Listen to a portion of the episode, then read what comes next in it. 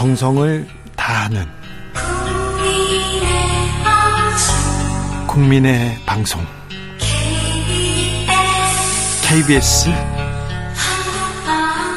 주진우 라이브. 그냥 그렇다고요.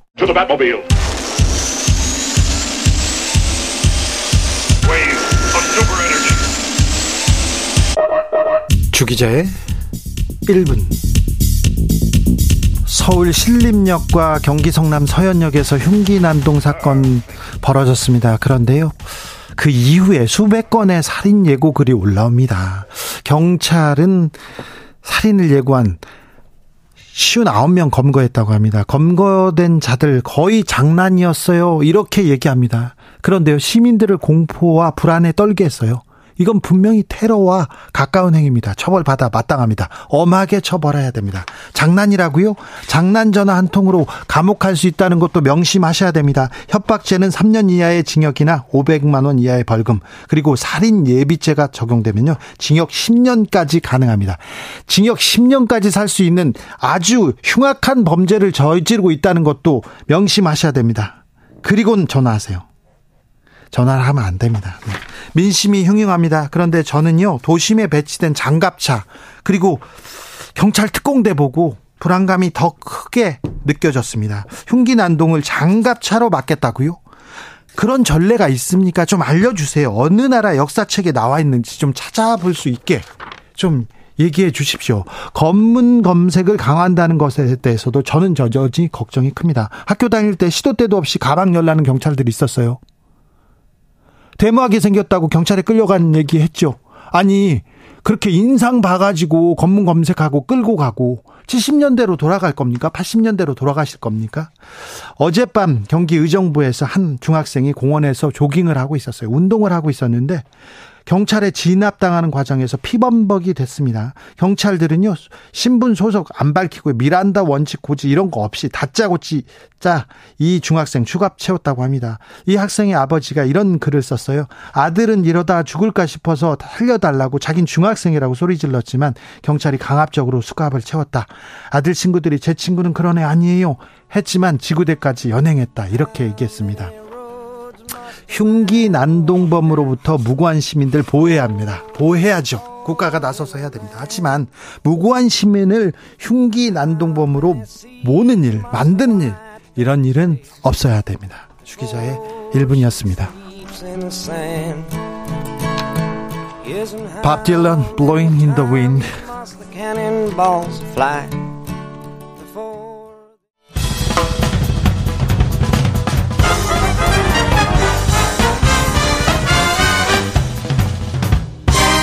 훅 인터뷰. 훅 인터뷰 이어가겠습니다. 폭염으로 힘든 나날입니다. 그런데 민주당은 더 힘들어 보입니다. 돈봉투 사건이 있고요. 혁신위원장 논란으로 상황이 매우 어려운 것 같은데요. 휴가를 마치고 온 이재명 대표는 어떤 해법을 내놓을까요? 민주당은 이 위기 어떻게 극복할까요? 안민석 더불어민주당 의원에게 물어보겠습니다. 의원님 잘 지내시는지요? 네, 안민석 의원입니다. 반갑습니다. 네. 문화, 체육, 교육, 그리고 캠핑 이런 것까지 나오면요. 의원님한테 물어보고 싶어요. 잼버리는 왜 이렇게 준비가 안 된 건가요? 왜 이렇게 못 하는 건가요? 정부가 무능하기 때문 아니겠습니까? 왜 이렇게 무능해졌어요?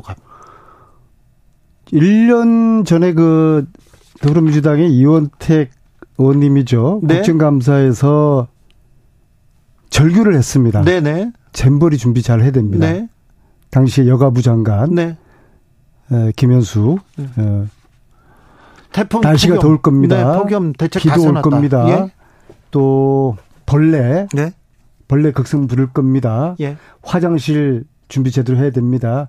아주 절절하게 호소를 하고 예. 제대로 준비되고 있습니까? 했더니 장관이 뭐라 그랬습니까? 네. 아, 잘 준비되고 있습니다. 대책 다 세워놨다. 저는 여가부 장관이 너무 안 일했다고 봅니다. 네. 이게 저는 처, 애초부터 우리가 좀 무리한 유치였어요. 그래요? 예. 그 캠핑이라는 게 예. 외국에서는 대중화돼 있어요. 예. 그래서 뭐 수십만 평 캠핑장은 예사로 있습니다. 네, 몇만 평이 네, 네, 많아 네. 많아요 캠핑장. 우리는 이제 장소가 제대로 없어가지고 네.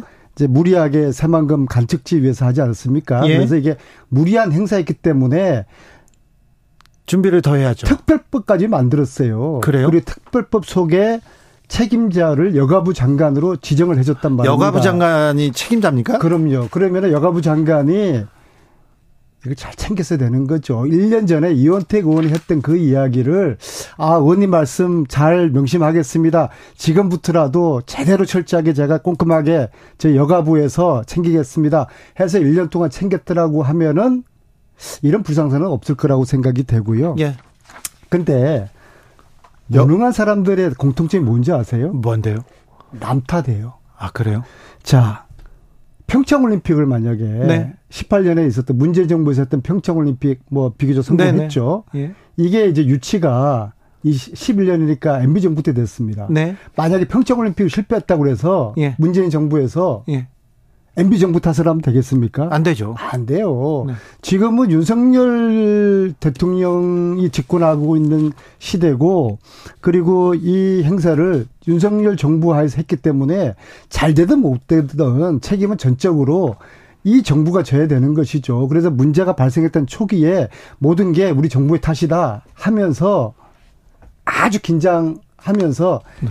하루하루를 체크하고 보냈더라 그러면 지금 같은 불상사 아니랄 텐데 네. 결국에는 세계 잼브리 연맹에서 철수하기로 결정을 하지 않았습니다. 알겠습니다. 나머지 그 나머지 남은 기간 동안 그래 대원들 한국에서 좋은 추억 만들고 잘 지내고 갔으면 좋겠는데 한 대원 종아리 사진을 보고요 벌레 물려가지고 거의 이렇게 아 뭐 벌레 물려서 너무 처참하던데 그 모습을 두고 그, 그 영지에다 두면 안 되겠다 이런 생각했습니다.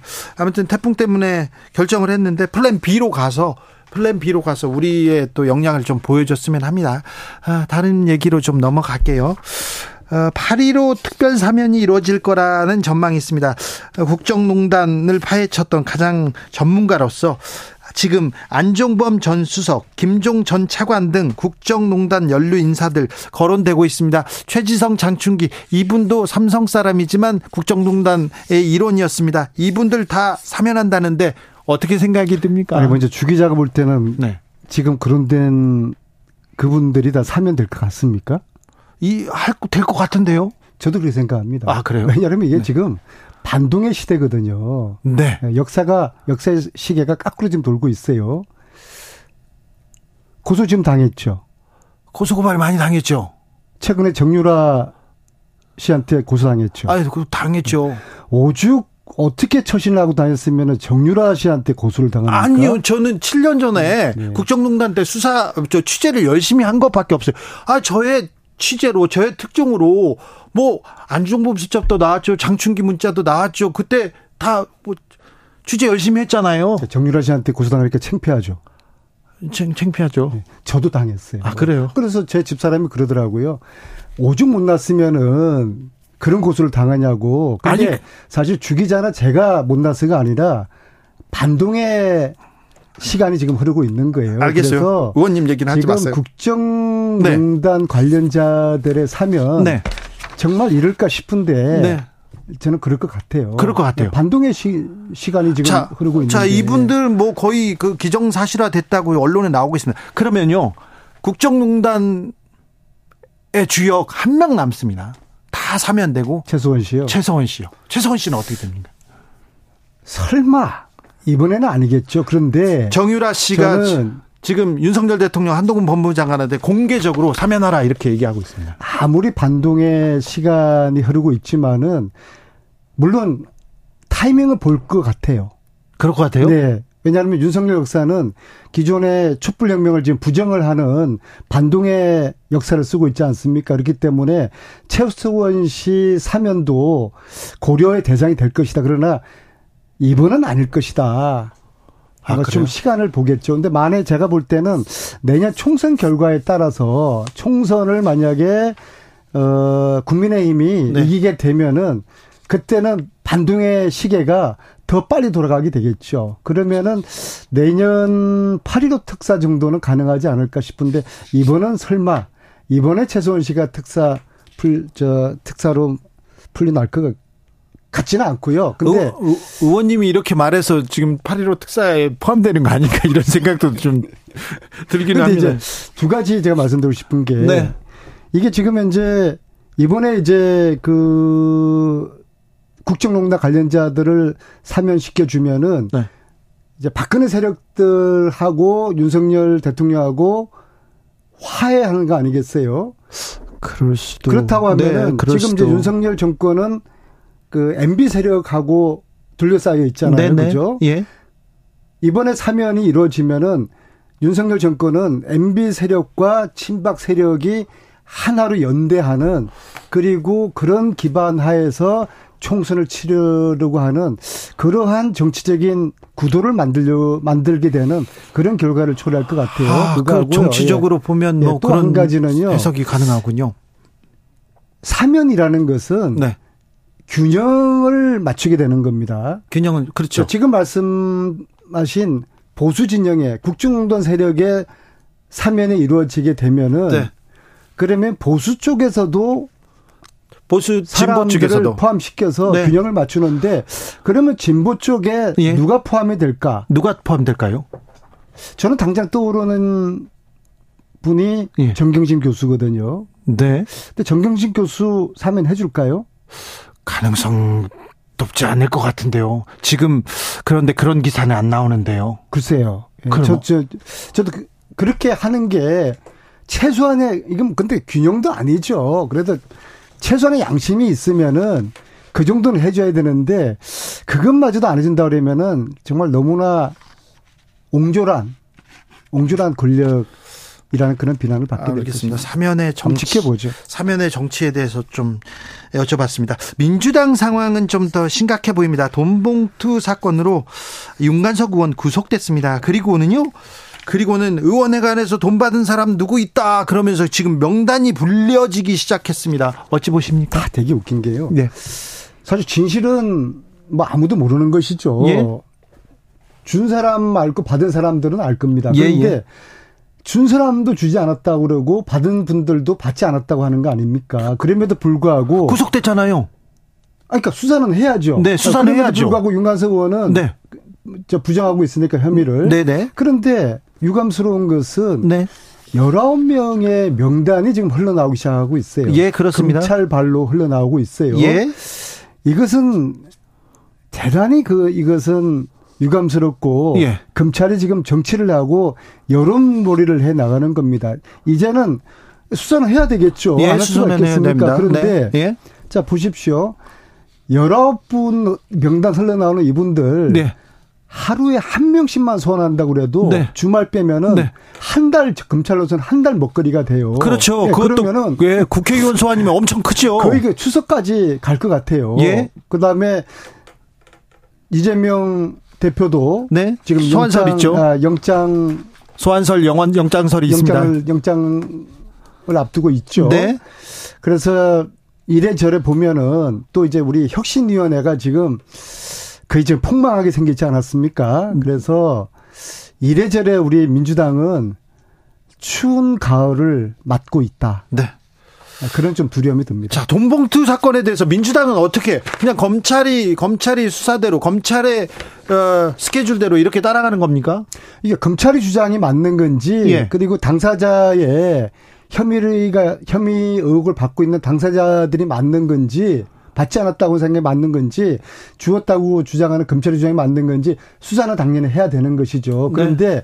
혐의가 확정될 때까지 이렇게 예. 이름을 흘려 내는 것은 네. 이것은 검찰이 굉장히 정치적인 행위를 하고 알겠습니다. 있는데 이래서는 안 된다고 생각합니다. 이재명 대표는 백현동 사건 그리고 어, 쌍방울 대북 송금 의혹과 관련해서 소환설이 있습니다. 그리고 영장설까지 나오는데 이재명 대표는 어떻게 이 위기를 헤쳐갈까요? 일단 미아영 전 부지사 관련된 영장 청구가 뭐 8말 1초 정도 예. 8말 9초 정도 예상되고요. 예. 그다음 백현동 건으로 네. 소환되고 있지 않겠습니까? 네. 그래서 이재명 대표도 지금 상당한 지금 이제 그 위기의 시간을 맞고 있다. 예. 그리고 아울러 그 저는 혁신위원회 성과를 기대를 했었는데요. 네. 지금은 뭐 시체 말로 거의 꽝되게 생겼어요. 네, 네, 뭐 네. 혁신위원회라는 게 건의가 없으면은 네. 건의가 없으면 마치 그런 거예요. 바람 불 때 연날리고 예. 물 들어올 때 놓줘야 되는데 예. 물도 지금 다 비워져 버렸고 바람도 네. 잦아 버려 가지고 네. 지금 이제 뭐 연도 못 띄우고 노도 못 짓게 생겼어요 혁신이가. 아, 혁신이는 일단 물어볼게요. 지금 이재명 대표 위기인데. 근데 이게 동전의 양면입니다. 양면입니다. 왜냐하면 네. 혁신이가 성공했으면은 네. 이재명 대표의 문신의 폭도. 더 넓었을. 텐데 그렇죠. 이게 동전의 양면입니다. 네. 예. 그래서 이재명 대표가 이제 잘 대처를 해야. 잘 대처를 해야 되는데, 근데, 근데 뭐 검찰, 뭐 이것도 검찰의 음. 스케줄대로, 검찰의 생각대로 언제 오세요, 언제 영장 칩니다, 이러면 이렇게 그냥 이렇게 끌려가는 겁니까? 아, 그거는 이재명 대표 스스로가 그 불체포 특권 심사 보겠다 받겠다 네. 특권 포기했다고 했으니까 그 약속은 지켜야 될 겁니다. 일각에서는 그 약속을 지키지 않을 거라는 의심을 하는데요. 저는 그렇게 보지 않습니다. 그 네. 그 약속을 지킬 것이고 네. 또그 결과에 따라서 이재명 대표의 이후의 거치도 네. 이제 결정이 날 것이죠. 거치를 결정. 어, 사실 비대위설이 있어요. 그리고 음. 뭐 10월 달에 10월 달에 뭐뭐 뭐 대표에서 내려온다 이 얘기가 한 정치 평론가 입에서 나오긴 했지만 민주당에서 엄청나게 큰 화제가 됐는데요. 자, 그러면 어떤 식으로 이렇게 민주당은 이 위기를 극복해 나갈까요?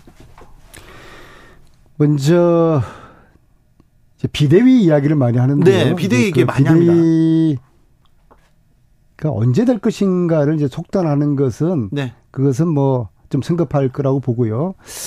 지금 앞으로 이제 우리 민주당이 이 제가 추운 가을을 맞이하고 있다고 말씀드리지 않았습니까? 네. 어, 지금이라도 잘못한 거는 예. 과감하게 털어내야 됩니다. 빨리 털어내야죠. 네. 돈봉투 사건도 자기 잘못했잖아요. 돈 받았잖아요. 그러니까 민주당에서 아니, 어느 받은지 안 받은지 모르죠. 자, 자, 자, 네, 네, 네. 받았는지는 모르겠습니다만 아무튼 구속된 사람이 있지 않습니까? 그리고 그 거기에서 녹취가 나오고 그랬으니까 민주당에서 파악해서 어느 정도 정리하고 이렇게 넘어가야 하는데 지금 모든 것을 운명을 지금 검찰한테 넘긴 것처럼 아, 보여져서요. 정치가 타이밍의 예술이라고 그러지 않습니까? 예? 지금 주 기자께서 말씀하신 그 타이밍은 네. 좀 일찌감치 좀 실기를 했어요. 예? 네, 실기를 하고 어, 지금은 어, 이제 남은 남은 게 이재명 대표의 이제 영장 심사하고 네. 그다음에 여러 분의 그 소환인데요. 네. 뭐 이재명 대표 이거야 우리가 뭐 저 예측 예측을 했던 건데 저는 여러 분이 이제 소환되면서 네. 이게 뭐 하루 하루 예, 여러 명 다 하지는 않을 거 아닙니까? 한 달인데 예. 한 두세 달 걸릴 것 같아요. 시간 질질 끌면서 네. 이거가 정치를 할 것 같은데요. 그러면은 그 여러 분이 소환되는 그 기간 동안에 민주당은 부패 정당의 이미지가 확 씌워지게 되겠죠. 그럼 어떻게 합니까? 민주당은요, 민생으로, 뭐, 혁신으로, 그 다음에 경제에 대한 정책으로 이렇게 나가야 되는데 계속 지금 한 달, 몇달 동안 검찰에 그냥 불려다니고 이렇게 그래서 네. 그런 부패 이미지가 더 씌워지고 네. 또 열압 분에 줄줄이 소환이 되고 그러면서 아마 비대위에 대한 요구가 예. 그 목소리가 더 커지지 않을까 싶고요. 아, 특히 그렇습니까? 이제 당내에서는 엄연히 네. 이제 비명 목소리가 존재하지 않습니까? 네. 이 비명계에서는 그런 이제 비대위를 촉구하는 네. 그런 목소리가 계속 나올 것이다. 네. 아 근데 비대위가 꾸려지면 비대위원장한테 정권을 준다. 거기 그것까지는 뭐 생각을 뭐 예상할 수는 있는데 그러면 대표 이재명 대표도 물러나야 됩니까? 그건 당연하죠. 근데 아, 비대위가 꾸려지면요? 비대위원장하고 이재명 대표와의 뭐 관계 그 부분이 여지가 남지만은 네. 그럼 뭐 비대위원장을 이재명 대표가 합니까? 아, 그렇습니까? 그건 네. 그럴 수가 없는 네. 것이죠. 아, 내일 혁신위에서 혁신안을 발표한다고 합니다. 혁신 안 하면 망한다 그랬는데 혁신위에서 혁신안이 지금 제대로 나오지 않았는데 내일이라도 좀 중요한 그 중요한 내용들이 좀 나오겠죠? 근데 어떤 내용을 나오든지 간에, 간에요. 이제 혁신위가 이미 이제 건의를 잃어버렸기, 잃어버렸기 때문에 건의를 잃은 혁신위에서 발표한 내용은 네. 내용에 상관없이 네. 이게 먹히지가 않을 겁니다. 그래요. 그러니까 뭐 제 주위에 있는 분 일반 제 친구들이나 예. 선후배들 다 마찬가지고요. 네. 또 당내에 있는 의원들도 네. 다들 하는 이야기가 이제 혁신이 끝났다. 그럼 그런 이야기를 다 하거든요. 그러니까 혁신에 대한 기대를 하는 사람이 아무도 없어요. 이런 네. 상태에서 혁신이가 내놓는 혁신 아니라는 것이 네. 과연 얼만큼 어필하고 그것이 네. 얼만큼 실천력을 담보할 수 있을까? 거기에 대해서는 저, 저도 회의적입니다. 그럼 이, 이 혁신이는 좀 수명이 끝났고 다른 혁신으로 넘어가야 됩니까? 그러지는 못할 거예요. 그래요? 예, 그러면은 이제 제2의 혁신위를 구성한다는 것은 이거는 사실 상식적으로 말이 안 되는 것이고요. 예. 그래서 이제 당에서 고민을 하게 될 것입니다. 그래요? 예. 당에서 고민하는 내용이 비대일까요? 그러니까 혁신위에 대한 이제 기대가 지금 멀어지고 네. 혁신위가 지금 그 이제 끝날 수밖에 없는 그런 시점에서 네.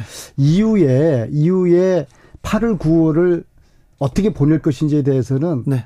좀 굉장히 심각한 예, 진지한 그런 대한 모습이 필요할 것입니다. 송우님께서 대한민국 병 들어가고 있습니다. 정치인들은 거짓말로 국민을 속이고 범죄인은 활개치고 서로 남탓만 하고 나라가 추락 추락 일보 직전인데 의원님 자, 민주당이 위기였던 적이 있었죠. 정치 생활을 하면서. 그런데 이렇게 위기다, 이렇게, 아, 생각되던 적이 있습니까? 어, 사실 이보다 더한 위기도 있었어요. 아, 그래요? 왜냐하면은, 어, 20, 19대, 19대 총, 20대 총선 앞두고는 네. 당이 분당되지 않았습니까? 네네. 그러니까 네. 저는 어, 저는 어떤 경우라도 네. 분당은 안 될 것이라는 그런 저는 믿음을 갖고 있습니다. 아하, 그렇다 네. 그러면은 사실 가장 큰 위기는 이제 분당인데 네. 뭐 분당될 가능, 가능성은 저는 낮게 보기 때문에 네. 그래도 어, 최악의 위기는 아니라고 이제 뭐 보기 때문에 그러면 총선을 앞두고 분당까지는 아니지만 다른 신당이 출연하지는 않을까요? 민주당 주변에서? 그야 이런저런 신당들이 생길 수 있고 예. 신당들이 연대할 수도 있다고 봅니다. 근데 이제 저희 민주당 내에서는 네. 분당 되려고 그러면 첫 번째 조건이 예. 대선 주자가 있어야 되는 것이거든요. 네. 근데 지금 현재 이재명 이 안 말고는 다른 네. 대체제가 지금 현재 없는 이런 상황에서는 민주당 자체 내로 분당을 할 수 있는 그런 동력은 없다고 봅니다. 민주당의 이재명 말고는 다른 대선 주자가 보이지 않습니까? 그게 이제 예, 양날의 칼인데요. 사실은 대선 주자가 지금 이제 국김처럼 이 복수로 네. 많이 존재하는 게 더 바람직한 것이죠. 네. 어 근데 지금 이제 우리 민주당에서는 네. 어, 이재명 대표 외에는 이렇다 할 그 후보가 보이지 않습니다. 보이지 않, 않다는 것인데요. 네. 어, 뭐 그런 지금 딜레마입니다. 그래요. 그냥 딜레마로 제가 표현하겠습니다. 네. 네.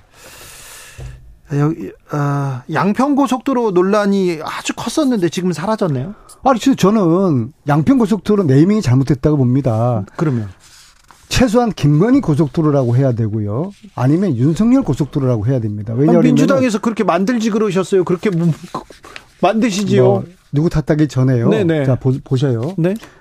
과거에 국정농단 때 최소원 씨하고 박근혜 대통령을 부부도 아닌데 경제 공동체라는 것으로 네. 국정농단의 핵심적인 제목으로 엮었단 말입니다. 그렇죠. 그죠? 경제도 예. 공동체죠. 자, 보, 세요 자, 김건희 여사의 땅. 부부는 재산을 공유하는 거 아니겠습니까? 예, 예. 어, 우리 집사람의 땅이 제 땅이죠. 그렇죠. 그러면 김건희 여사의 땅은 윤석열 대통령의 땅이죠. 네. 그런데 이걸 자꾸 왜 양평 고속도로 게이트라고 하는지 모르겠어요. 적어도 김건희 고속도로 게이트라고 해야 되는데, 근데 이게 말이에요. 지금 원희룡 장관의 행태가 과거 우리가 기억하는 14년도에 예. 국정농단 최초에 폭로했을 때 문체부 차관이었던 김종, 김종 차관의 행태하고 99% 똑같아요. 어떻게 해요? 김종 차관이 네. 야 그거 아니다 거짓말이다 가짜 뉴스다 하면서 예. 기자회견하고 14쪽짜리 어디서 누가 작성했는지 모르겠지만은 기자회견문까지 낭독하면서 네. 그 국정농단 아니라고 부인하지 않았습니까? 네네. 네. 지금 원희룡 장관 하는 거 보면은 거의 흡사요. 완전 기시감이 들어요. 아, 아니라고 하네요. 하면서 그냥 네. 백지화 시키겠다고 하면서 마침 뭐 도둑질하다가 들킨 것이냐. 국힘도 14년도 국정농단 초기에 예. 정유라 옹호하던 지금 김건희 여사 옹호하는 거하고 거의 기시감이 들어요. 아, 그러네요.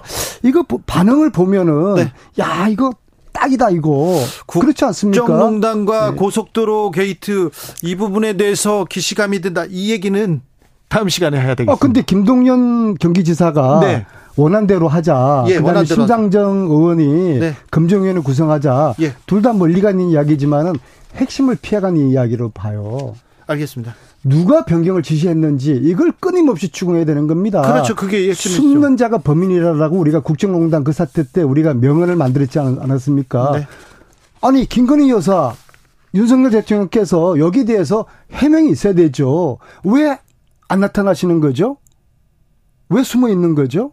여기까지 듣겠습니다. 안민석 더불어민주당 의원이었습니다. 감사합니다. 네, 고맙습니다. 정치 피로, 사건 사고로 인한 피로, 고달픈 일상에서 오는 피로. 오늘 시사하셨습니까? 경험해 보세요. 들은 날과 안 들은 날의 차이. 여러분의 피로를 날려줄 저녁 한 끼 시사. 추진우 라이브.